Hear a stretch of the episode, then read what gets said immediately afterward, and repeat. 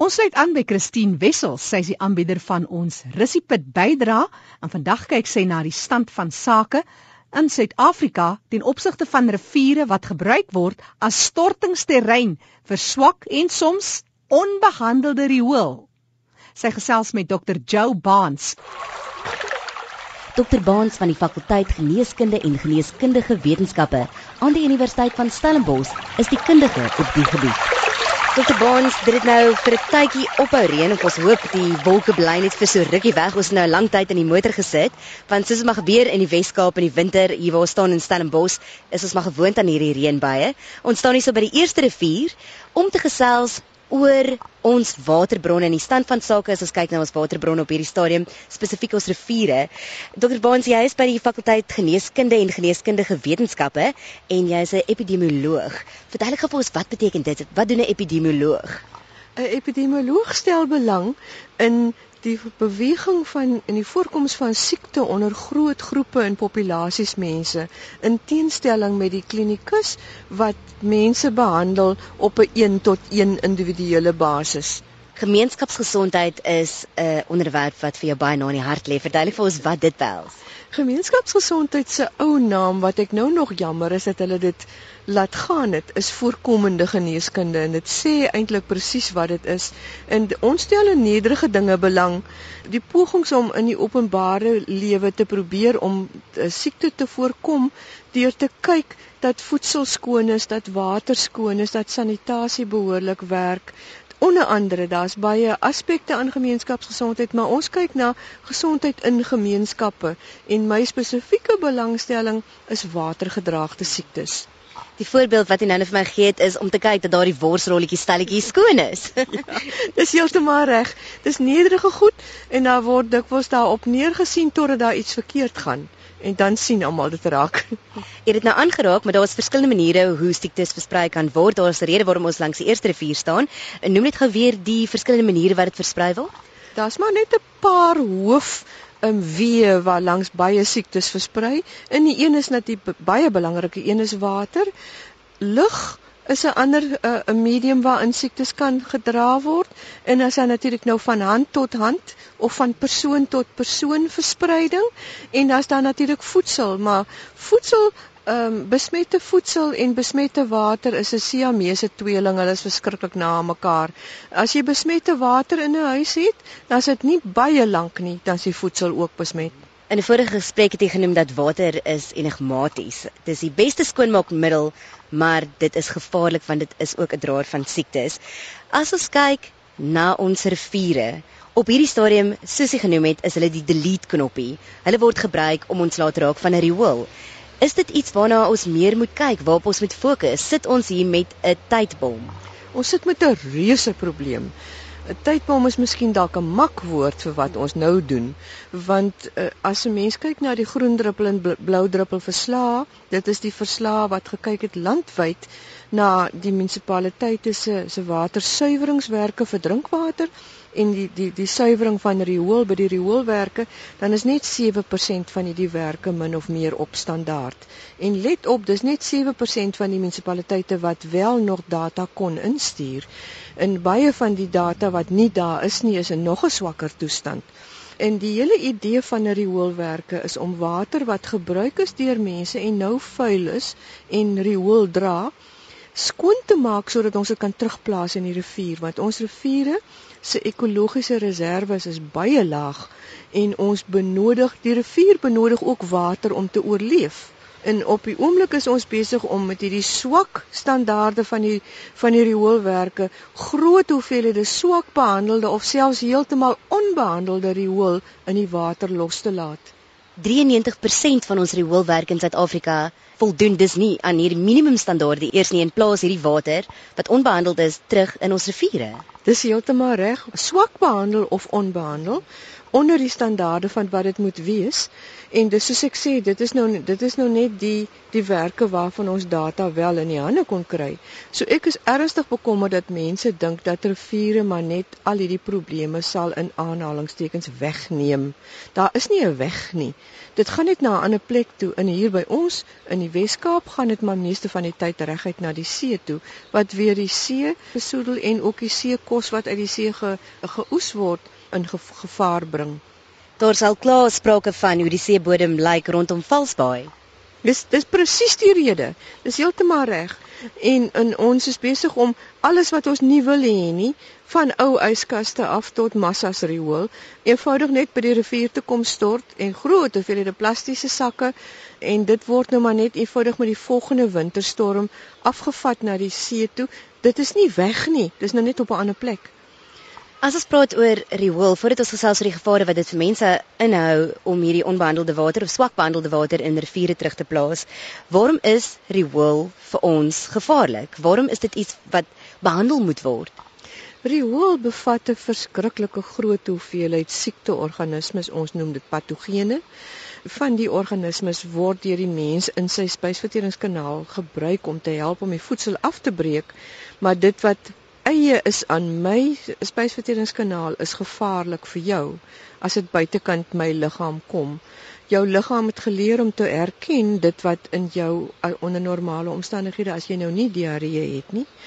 Maar nou moet jy ook onthou ons het 'n vreeslike groot hoeveelheid van proporsie meer as meeste ander lande van mense wat se immuunstelsels in elk geval baie swak is omdat hulle HIV positief is. Nou hierdie mense Ons is almal baie bekommerd oor wat die omgewing aan hulle sal doen want hulle word gou siek. Maar wat nie besef word nie is dat hierdie mense ook as inkubators optree die oomblik as hulle een of ander infeksie kry omdat hulle nie 'n immuunstelsel het wat behoorlik werk nie. Vermeer werk hulle soos inkubators. Hulle vermeerder daai organismes en skei dit in der miljoene uit in hulle omgewing sodat hulle ook groot besmetters is van die omgewing en om te probeer verhoed dat al hierdie gesamentlike virusse en bakterieë en al daardie organismes wat mense kan siek maak uit die omgewing gehou word, moet hierdie water professioneel skoongemaak word voordat ons dit weer terugplaas in die omgewing. Want moet ook nie vergeet nie dat wat stroom op of stroom af is vir ons, is weer stroom op vir die volgende dorp. Dr. Bons, hierdie is letterlik 'n onderwerp wat my maag laat draai. Met ander woorde, hierdie riool moet behandel word. Um, ek het nou nog gevra maar hoe dit gewerk jare terug dat ons as mensspesies hierdie gevaarlike riool produseer. En soos jy genoem het, daar was baie minder mense gewees. So 'n plek waar daar ontlasting was, byvoorbeeld, het die mense wegbeweeg en vir 6 maande lank het daar nie iemand gekom en dis deur die natuur opgebreek. Maar ons groot probleem is waarom dit deesdae so skadelik is vir ons, is omdat daar 'n magdom van hierdie riool is. Jy het ook interessante statistieke genoem oor die Wes-Kaap en oor Gauteng, wat die twee provinsies is waar daar jaarliks mense bygevoeg word die immigrasie. So dit is waar ons groot probleem lê dat daar te veel riool is. Ja, dit is in elk geval woon ons almal ons het tot 'n groot mate het ons verstedelik. Selfs in Suid-Afrika is die verstedeliking teen 'n verskriklike versnelde pas aan die gang en die twee provinsies wat op die oomblik baie meer mense wen as wat hulle afgee, is Gauteng en die Wes-Kaap in die die minimum syfers wat vir die Wes-Kaap genoem word, dis nie die hoeveelheid mense wat inkom nie, dis net die wat nadat hulle ingekom het bly en nie weer teruggaan nie, is omtrent 120 000 per jaar. Wat beteken dat is nou boonbehalwe die natuurlike aanwas van die mense wat reeds in die provinsie bly, is dat bo-op dit nog 120 000 per jaar. Met ander woorde, in die meeste van hulle gaan nie na die na die platteland of na die plaasgebiede toe nie, die meeste van hulle gaan na die dorpe. So ons is besig om ons dorpe teen 'n verskriklike spoed uit te brei en die munisipale stelsels kan nie voorbly nie. Hulle kan dit nie hanteer nie en die meeste van hierdie mense wat inkom is ook behoeftig. Met ander woorde, hulle is nie groot belastingbetalers wat kan help betaal om hierdie nuwe stelsels op te rig nie en hulle vestig hulle ook in hulle armoede vestig hulle ook in gebiede wat nie dienste het nie. So baie van daai riool of sommige van daai riool kom nooit eens by die rioolwerke uit nie. Dit spoel maar sommer met die volgende reën reguit by die informele dreinasieslote af na die riviere toe. Watter gevare hou die onbehandelde of swak behandelde riool wat in ons riviere beland vir ons in? Dis natuurlik nommer 1 'n verskriklike groot draer van siekte in die water wat gebruik word vir besproeiing van groente en enige eetbare gewasse en so aan. Dis nie net mense is geneig om baie sensitief te wees oor die kwaliteit van hulle drinkwater, maar hulle vergeet die ander paaie wat by hulle aankom. Met ander woorde, dit kom op ons voedsel en daar's nogal twee voedselsoorte wat die mees um, sensitiewe is vir vir besoedelde water en dit is die die soort van groentes wat 'n mens rou in 'n in 'n slaai eet, soos blaarslaai en rou spinasie. Die twee sagte waterige blaargroentes veral dra nie net die organismes wat in die besoedelde water was aan die buitekant sodat as jy dit nou probeer vreeslik goed afspoel dat dit sal weggaan nie dit dra die organismes binne in die blaar So, uh, maar dit is nog altyd 'n baie goeie idee vir luisteraars om die die die voedsel wat die wat hulle rou wil eet, besonder goed af te spoel en dit sal ook nie skade doen. Dit sal baie help as hulle so in 'n in 'n redelike groterige kom water so 'n teelepel of 2 blykmiddel huishoudelike blykmiddel ingooi in in in dit goed net da, daarmee. As dit nou vreeslik na blykmiddel smaak, kan jy te veel ingegooi. so dit is so ou ligte ou reukie daarvan en verdamp. Dis genoeg om om 'n groot klomp van hierdie organismes dood te maak. En en as jy dit so afgespoel het, moenie dit weer onder die kraan afspoel. Jy sit dit net so in die yskas. Bære dit net so in die yskas. En dit het nog 'n bonus daarbey. Dit maak ook die die bederforganismes dood aan die buitekant sodat mense tomaties en blaarslaai hou langer dit is een gevaar wat dit vir ons inhou is die verspreiding van siektes. Dan as ons kyk na die situasie van ons riviere spesifiek in Suid-Afrika, dan is daar ook nie genoeg water wat in hierdie riviere invloei nie. So mense wil graag iets daaromtrent doen. Ons wil graag ons eie reënwater opvang. Ons het reëntenke by ons huise, maar selfs suits het 'n invloed op die rivier. Vat byvoorbeeld nou die eerste rivier in Stellenbosch, winterreënvalstreek, maar wat gebeur in die somer met die rivier as ons almal watertenke het en hierdie water absorbeer word en opgevang word? Reënwater oes, die oes van reënwater vir die vir gebruik van gewone huishoudings word sterk voorgestaan deur heelwat mense wat bekommerd is oor ons watervoorrade in die toekoms. Maar ek is bekommerd dat hulle nie altyd die ding as holisties beoordeel nie. Daar's daar streke in die land soos hier onder by ons in die Wes-Kaap waar dit nie noodwendig in alle plekke die 'n goeie oplossing is nie.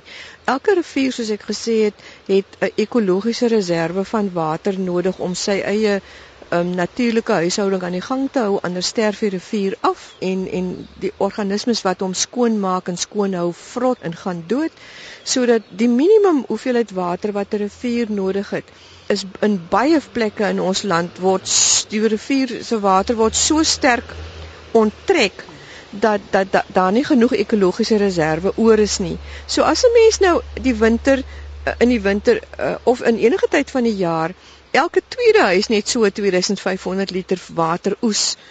Ek kan my groentetuintjie met my tank um, so 3 keer nat maak, dan is die tank leeg. Nou goed, as dit nou hier so teen Desember, middel en Desember, dan is daar nie meer water in die tank nie. Die eerste behoorlike reën wat gaan val, gaan nou eers weer hier vroeg Mei val. Maar as daar intussen 'n bietjie water val wat die rivier kon gehelp het wat dan daad het al baie laag is hier by ons in die somer en almal onttrek daai bietjie wat nog val, dan kry die rivier geen hulp nie. So ons moet mooi kyk waar in die land met die somerreënvalstreke is dit 'n baie beter dit uh, is 'n meer praktiese idee. So mooi moet kyk het ons nie water so oes dat ons die omgewing, die bietjie wat nou nog na die omgewing toe moet gaan ook opgebruik nie. Waarom is hierdie riviere vir ons so belangrik? Waarom is hulle net 'n delete knoppie om van alles ontslae te raak nie? Wel, ek het nou geen saak met die vuisgeveg van van aardverwarming en sulke dinge nie. Al wat ek net weet is oor die millennia het ons uh, klimaat gedurig gewissel en is duidelik teen hierdie tyd volgens die weerdata dat ons inbeweeg in 'n droër en warmer tydperk. En ons het net nie genoeg water nie. Die Kaapse omgewing het genoeg water in party mense wisselend sal ook nou maar afhang van hoeveel koppe ons mense ons moet water gee. Tot by 2019 party sê 2021 nou maar dit is om die draai. En die verdere bekommernis vir my is dat die die water vir Kaapstad uh, meer as die helfte van die watervoorsiening van Kaapstad kom van net een dam, die Teewaterskloofdam. So wat in daai dam se opvanggebied gebeur, as die reën, die winterreën ondergemiddeld is vir daai opvanggebied, dan is ons klaar in die moeilikheid. So ons kan nie bekostig om ons het nie riviere wat ons kan afskryf nie. Ons kan nie riviere in rioolslote verander nie. Ons het daai water nodig. Soos jy genoem het ons waterwerkstelsels baie van hulle in uiters haglike omstandighede. Maar waterbesparing is dis nie so eenvoudig soos jou kraan toedraai as jy tandeborsel nie. Dit help natuurlik ook, maar moet ons kyk na bestuur ook, bestuur van hierdie waterwerke en van ons waterbronne. Ek is baie bekommerd oor die swak investering op munisipale vlak in 'n uh, infrastruktuur. Ons praat van van plat op die grond van sulke goed soos pypstelsels en pompe en so aan. En weens die gebrek aan behoorlike onderhoud vir baie jare, is daar nou hoeveel woonbuurte wat elke dag daar een of twee of drie waterpype bars. Dis sommer 'n klomp tandeborsel episodes wat daar weghardloop per uur.